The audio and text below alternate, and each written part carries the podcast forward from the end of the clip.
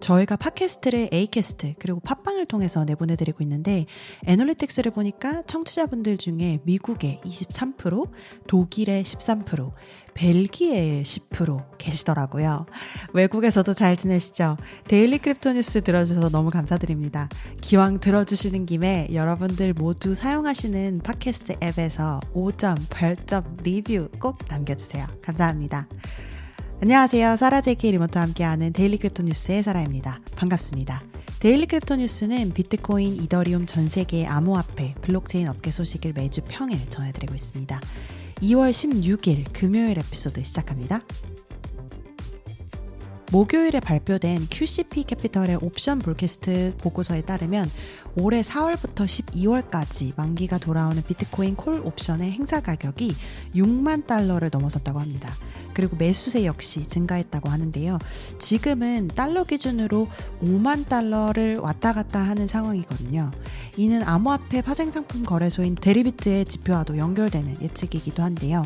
다가오는 만기 중에 가장 많은 양의 비트코인 옵션은 3월 말이 만기 행사인 6만 달러의 콜 옵션입니다. 데리비트 데이터에 따르면 3월 29일 만기 행사 가격 6만 달러의 비트코인 콜 계약이 1273개이고 명목 가치는 6,700만 달러가 넘는다고 합니다.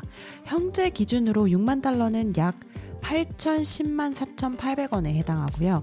현재 비트코인 가격은 비썸 코리아에서 7,157만 원이네요. 라이라의 설립자이자 전 월스트리트 옵션 트레이더인 닉 프로스터는 이렇게 말했습니다.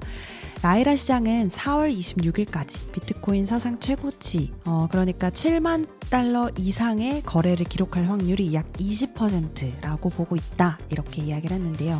이렇게 이야기를 하니까 무슨 말인지 좀 이해가 잘 안 되시죠? 그래서 7만 달러까지 올해 올라간다는 건가? 아닌 건가? 이렇게 생각을 해보실 수 있을 텐데요. 어, 라이라의 트레이더들은 최근 비트코인이 5만 달러를 넘어선 것에 대해서 정확하게 포지션은 일단 잡은 전력이 있고요. 4월 말까지 7만 달러를 넘어설 확률이 있다는 전망은 20%라고 해도 뭐 그다지 믿기 어려운 예측은 아닌 것 같습니다. 전반적으로 일단 상승세에 있다는 이야기인데요. 비트코인은 3주 만에 35% 상승한 5만 2천 달러로 2021년 이후 최고치를 기록한 상황이고요. 미국 기반 현물 ETF로 강한 유동성, 유입에 힘입어서 상승 모멘텀을 보이고 있기 때문에 이런 전망이 나온 것 같습니다.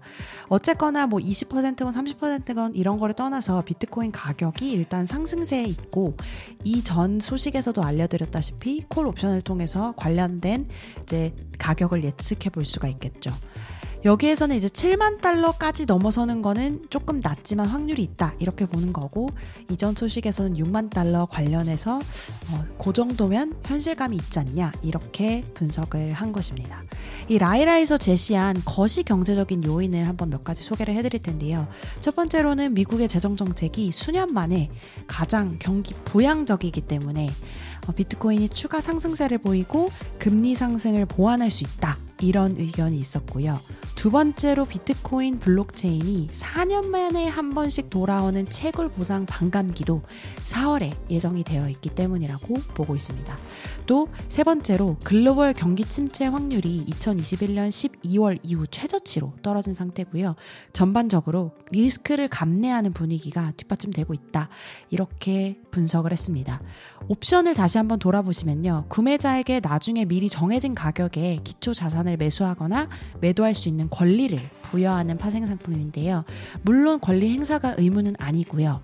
그 중에서도 이제 콜 옵션 같은 경우는 자산을 매수할 수 있는 권리를 부여하고 풋 옵션은 매도할 수 있는 권리를 부여합니다. 이 콜 옵션, 풋 옵션, 이 옵션 상품이 왜 중요하냐면 특정 시점에 어떤 옵션 가격이 책정되는 방식이기 때문에 트레이더들 중에서도 정교한 트레이더들이 이런 상품을 이용을 하고 있습니다. 그래서 향후 몇 달간, 몇 주간 어, 시장이 어디로 향할지에 대한 단서를 제공한다고 사람들이 믿고 있고요. 그래서 이제 많은 주목을 받고 있습니다. 여러분들은 어떻게 생각하세요? 비트코인 가격 예측하는 건 항상 굉장히 재밌는 일인데요. 특히 상승장, 하락장에서는 이런 이야기들이 많이 나옵니다. 여러분들의 예상 가격 어떻게 생각하세요? 물론 기간도 있고 어, 얼마나 빨리 또 통화에 따라서 다를 수 있겠지만 여러분들의 의견 궁금합니다. 제 이메일 sarah 골뱅이 Daily Crypto News Net으로 공유해 주세요. 피델리티의 새로운 보고서에 따르면 2024년 수익률이 상승하기 시작하면서 기관이 마침내, 기관 투자자들이 마침내 디파이로 들어올 수 있을 것 같다고 합니다. 자산 운용사의 2024년 암호화폐 산업 전망을 다룬 이 보고서는 비트코인 채굴, 스테이블 코인, 탈중앙 금융, 디파이죠. 몇 가지 주요 개발 분야에 초점을 맞추고 있습니다. 이 보고서는 2023년 연방준비제도의 금리 인상 결정이 기관 투자자들에게 더 나은 또는 뭐 적어도 더 안전하다고 인식되는 투자 방식을 제한하기 위해서 만들어졌다고 하는데요. 2023년을 둘러보시면요. 하락상 때문에 디파이 투자자들이 더 높은 수익률을 얻기 위해 미국 국채로 많이 이제 자금을 이동을 시켰습니다. 달러 연동 스테이블 코인도 당연히 이에 따라서 타격을 입었겠죠. 그래서 관련된 투자 상품들이 이제 점점 더 인기를 얻지 못한 그런 상황이었는데요.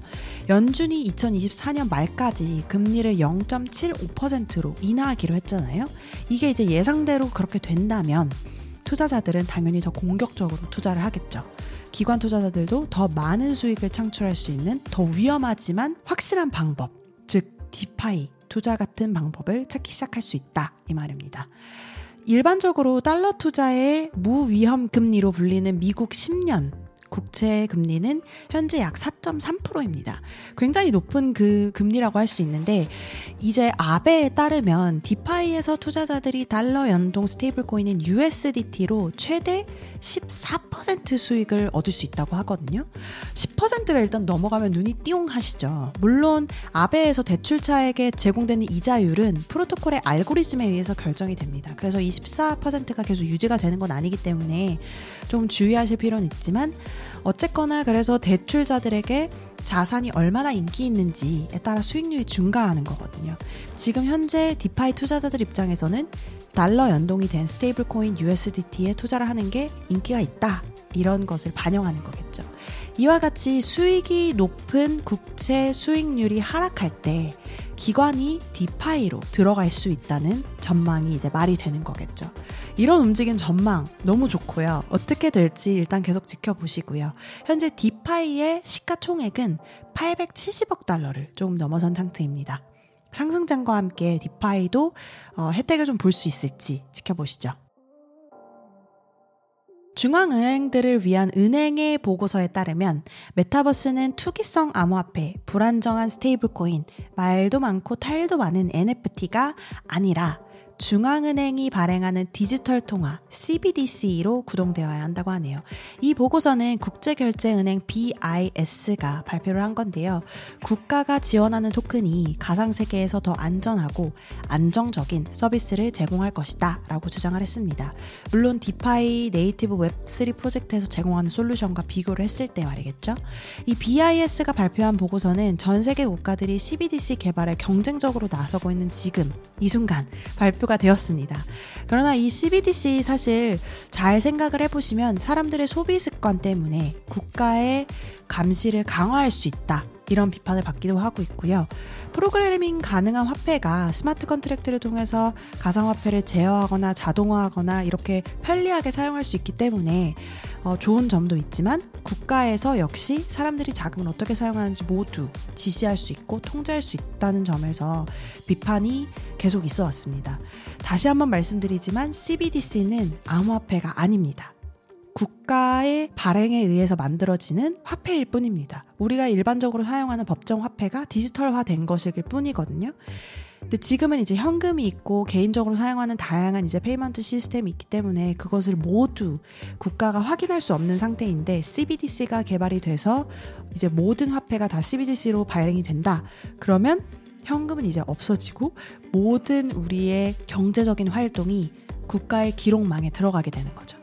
그리고 국가가 언제든지 이거를 마음대로 stop할 수도 있는 거고요. 어, 되게 좀 무서운 이야기이긴 한데 그런 점에서 CBDC가 지금 개발이 되고 있다는 거는 제 개인적인 생각으로는 전 세계적으로 정부들이 조금 우경화되고 어, 조금 더 국가주의적이고 조금 더 closed 된 이런 입장에서 어, 국가들이 좀 변하고 있기 때문에 그런 지금 흐름에 있, 기 때문에 정치적인 측면에서도 CBDC가 굉장히 중요한 포인트로 사용될 수 있다고 보거든요. 특히 중국에서도 봤을 때 CBDC에 왜 그렇게 목매달아서 개발을 하겠어요. 지금 물론 이제 한마디로 딱 핀포인트에서 제시를 할 수는 없겠지만 중국의 경제가 굉장히 힘들어지고 그럴수록 국가는 더 통제를 해서 경제를 잡아야 되잖아요. 그렇기 때문에 CBDC를 써라. 그래서 국가가 이 경제를 전체적으로 다 통제할 수 있게 해야지 이제 국가 입장에서는 더 안정적인 국가 운영이 가능하거든요.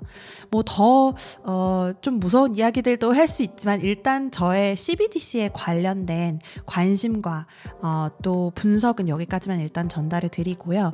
어쨌거나 이제 다시 BIS 보고서로 돌아오면 화폐의 프로그래밍 가능성은 메타버스의 가상 자산을 포함한 금융 자산을 토큰화하는 데 도움이 될 수 있다고 하네요. 역시 또 RWS 이야기인데요. Real World Asset 기억하시죠? 현재 우리 실생활에서 자산으로 될 수 있는 모든 것들을 토큰으로 만들 수 있다. 이렇게 제시를 하는 일종의 분야인데요. BIS는 메타버스에 대한 기대치가 일단 낮다. 이런 점들을 인정을 하지만 어, 게임, 뭐 교육, 의료 이런 다양한 분야에서 메타버스 애플리케이션이 유용할 수 있다 고도 인정을 하고 있습니다. 솔직하게 말해서 이 저희 보고서를 제가 가져오긴 했지만 이 보고서에 대한 모든 분석을 제가 동의를 하는 것은 사실 아닙니다.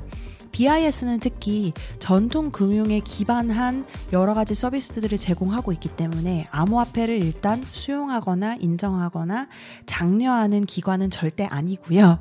그럼에도 불구하고 이 보고서들을 어, 좀 가져온 이유는 CBDC와 메타버스의 만남을 제안을 하고 있기 때문이에요. 사실 제, 저 개인적으로는 CBDC와 메타버스가 도대체 어디에서 엮이는지 잘 이해를 하지 못하겠거든요. 그럼에도 불구하고 메타버스를 언급한 점을 좀 생각을 해보면 블록체인, 암호화폐, 어떤 신기술에 대한 금융을 터치하고 있는 신기술에 대한 어, 분야를 좀 제시를 하고 싶다. 이런 언급을 하고 싶다. 이런 보고서의 일환이라고 보는데 그 중에서도 거의 모든 나라에서 블록체인, 암호화폐 분야 중에서 거의 크게 손을 대지 않는 분야가 gaming, AI, 메타버스입니다. 그러니까 손을 대지 않는다는 것이 이제 규제로 뭔가 막으려고 하지 않는 그런 분야가 요 세 가지 분야거든요. 그래서 그런 의미에서 메타버스가 어, 조금 더 쉬운, 조금 더 안정적인 그런 분야로 다가왔던 것이 아닐까. 그래서 그런 부분에서 이제 CBDC가 블록체인 기술을 이용하고 있으니 메타버스, 뭐 RWA 이걸 이제 잘 이렇게 버무려서 보고서로 만든 것이 아닐까 싶은데요. 어, 제가 insight가 부족한 건지, 다른 의견이 있을지, 어떤 분석이 있을지, 여러분들의 의견도 꼭 들려주시기 바랍니다. 사라 at dailycryptonews.net으로 이메일 보내주세요. 자, 그럼 암호화폐 시장 한번 볼까요? 공포와 탐욕 지수를 보시면 어제와 동일하게 72에 머물러 있고요. 역시 아직까지는 탐욕 쪽에 남아 있습니다. 그리고 소식을 전하는 한국 시간 오후 6시 기준 현재가 1위는 비트코인 7,147만 9천 원이고요. 0.62% 내려간 금액이네요. 2위는 Yearn Finance 0.44% 내려간 1,073만 6천 원. 3위는 이더리움 0.72% 내려간 387만 2천 원이고요. 4위는 메이커 0.7% 올라간 286만 7천 원. 5위는 BNB 2.08% 내려간 48만 5,900원. 6위는 비트코인 캐시 2.25% 내려간 36만 9천 원. 7위는 솔라나 4.01% 내려간 15만 3,200원, 8위는 Illuvium 1.85% 내려간 13만 7,700원, 9위는 Aave 0.79% 올라간 12만 8,200원. 10위는 비트코인 SV 2.07% 내려간 10만 9천 원 선에서 거래되고 있네요.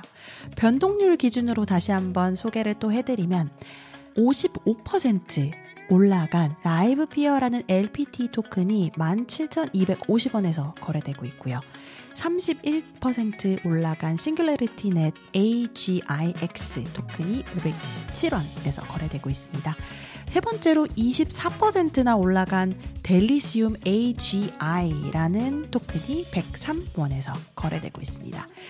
BitDegree의 top crypto gainer 1위를 보시면요. Oxygen이라는 프로젝트 토큰 OXY가 221.54%나 올라간 0.0187달러에서 거래되고 있고요. top crypto loser 1위는 립체인이라는 프로젝트의 토큰 ticker REAP라는 토큰이 32.71%가 내려간 0.0011달러에서 거래되고 있습니다. 오늘 2월 16일 daily crypto 뉴스 소식은 여기까지 전해드리고요. 여러분들께서 이용하시는 팟캐스트 플랫폼 유튜브에서 항상 리뷰, 구독, 좋아요 잊지 마시고요. 다음 주 월요일 다시 뵙겠습니다. 감사합니다.